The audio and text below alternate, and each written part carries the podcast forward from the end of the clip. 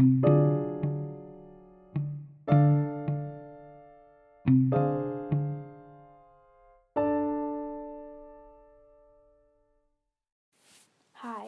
I'm Eli, and this is Sports Reports. This podcast is about sports news and highlights. I make new episodes every Monday and Thursday. I cover baseball, basketball, football, hockey, and tennis when they are in season. Make sure to subscribe and listen to all my episodes.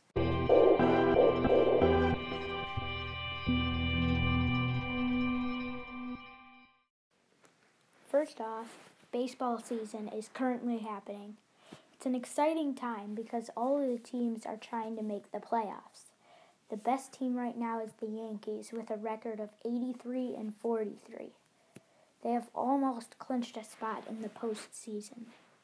A lot of divisions are close right now, such as the NL Central and AL West, where the Cardinals and Twins hold small leads. A great game that was played on Saturday was when the Nationals hosted the Brewers. It might have been the wildest game of the year so far. There was a lot of scoring and home runs in the first eight innings of the game.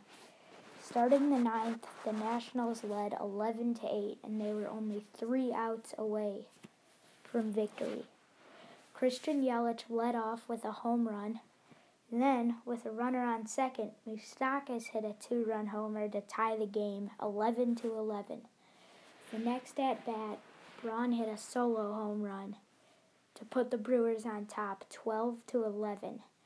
Four runs had scored off Sean Doolittle in just four at bats. In the bottom of the ninth inning, Trea Turner tied the score. Then the Nationals had the bases loaded and no outs. Josh Hader struck out three batters in a row, keeping the game alive for the Brewers. In the 13th inning, Yelich hit his 41st home run of the 2019 season. It was another lead change. The score was now 13 to 12. In the bottom of the 13th, the Nationals hit a sacrifice fly, scoring Victor Robles. It was the Brewers' turn in the 14th inning when the over 5 Eric Thames hit a two run homer to give the Brewers the lead. Trying to close it out, Junior Guerra allowed a run on an error before striking out the, the batter with the tying run on base to win the game. It was an amazing game. The final score is 15 to 14. Brewers win in 14 innings.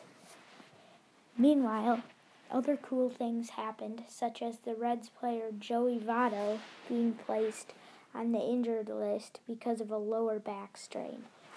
Also, this week, the Yankees will play a series against the A's, both teams having great records this year. On Saturday, Mets rookie Pete Alonso broke the National League rookie home run record with his 40th homer of the season. He also won the home run derby this year. That wraps up the baseball section for today.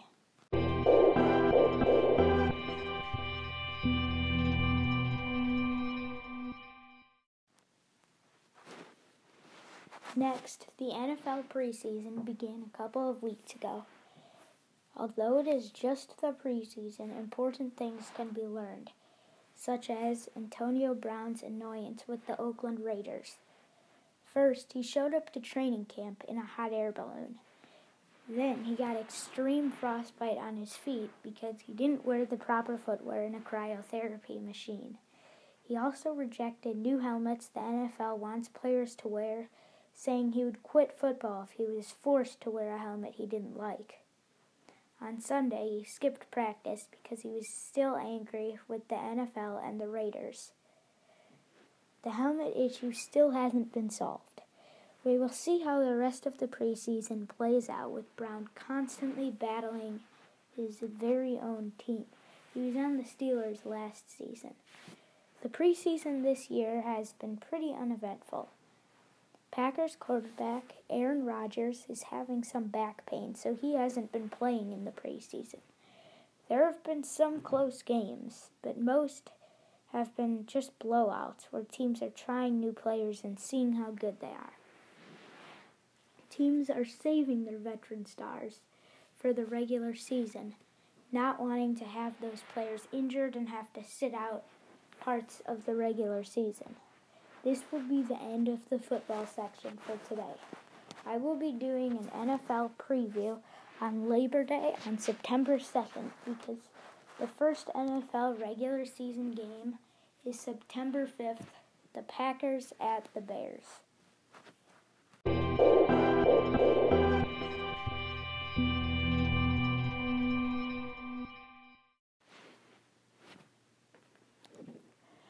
Tennis has also been going on. The Western and Southern Open in Cincinnati just finished yesterday, with Daniil Medvedev beating David Goffin in the men's final.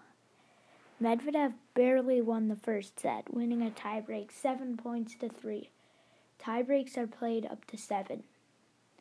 Medvedev is a promising young player. He is number 5 and 23 years old. He is also six feet six inches, so he has a great serve that is difficult to return. The young Russian has now had an amazing three weeks. He made the Washington final, where he lost to Nick Kyrgios. He made the Montreal final, where he lost to Rafael Nadal. And he won the Cincinnati final this week against David Goffin. Medvedev has not done well in Grand Slam tournaments, though mostly because the big three, Djokovic, Nadal, and Federer, have been dominating. I think when the big three retire, Medvedev will be the one dominating and win winning most tournaments. Another reason why he will win a lot of tournaments soon is the top 10 in 2019 isn't nearly as good as it was 5 to 10 years ago and Medvedev might be the best top 10 player around besides the big three. Also, in the women's singles in Cincinnati, Madison Keys beat Svetlana Kuznetsova in the final by a score of 7 5 7 6. Kuznetsova led early but ended up losing anyway to Keys. Keys has been playing well against good players, but she has been losing to players worse than her, such as when she lost to Donna Vekic in round one of the Rogers Cup in Montreal last week. We will see how Keys does in the U.S. Open this year. By the way, the Western and Southern Open is part of the U.S. Open series, which is a series of warm up tournaments for the U.S. Open, which occurs in late August and early September. The U.S. Open is a Grand Slam tournament. So far this year, Djokovic has won two Grand Slams, Nadal won, and Djokovic is the defending champion at the U.S. Open. The U.S. Open will soon be the biggest story, and it is going to be crazy. I will be doing a U.S. Open preview on Thursday, August 22nd, which is this week. Be sure to listen to that episode. That wraps up the tennis section for today.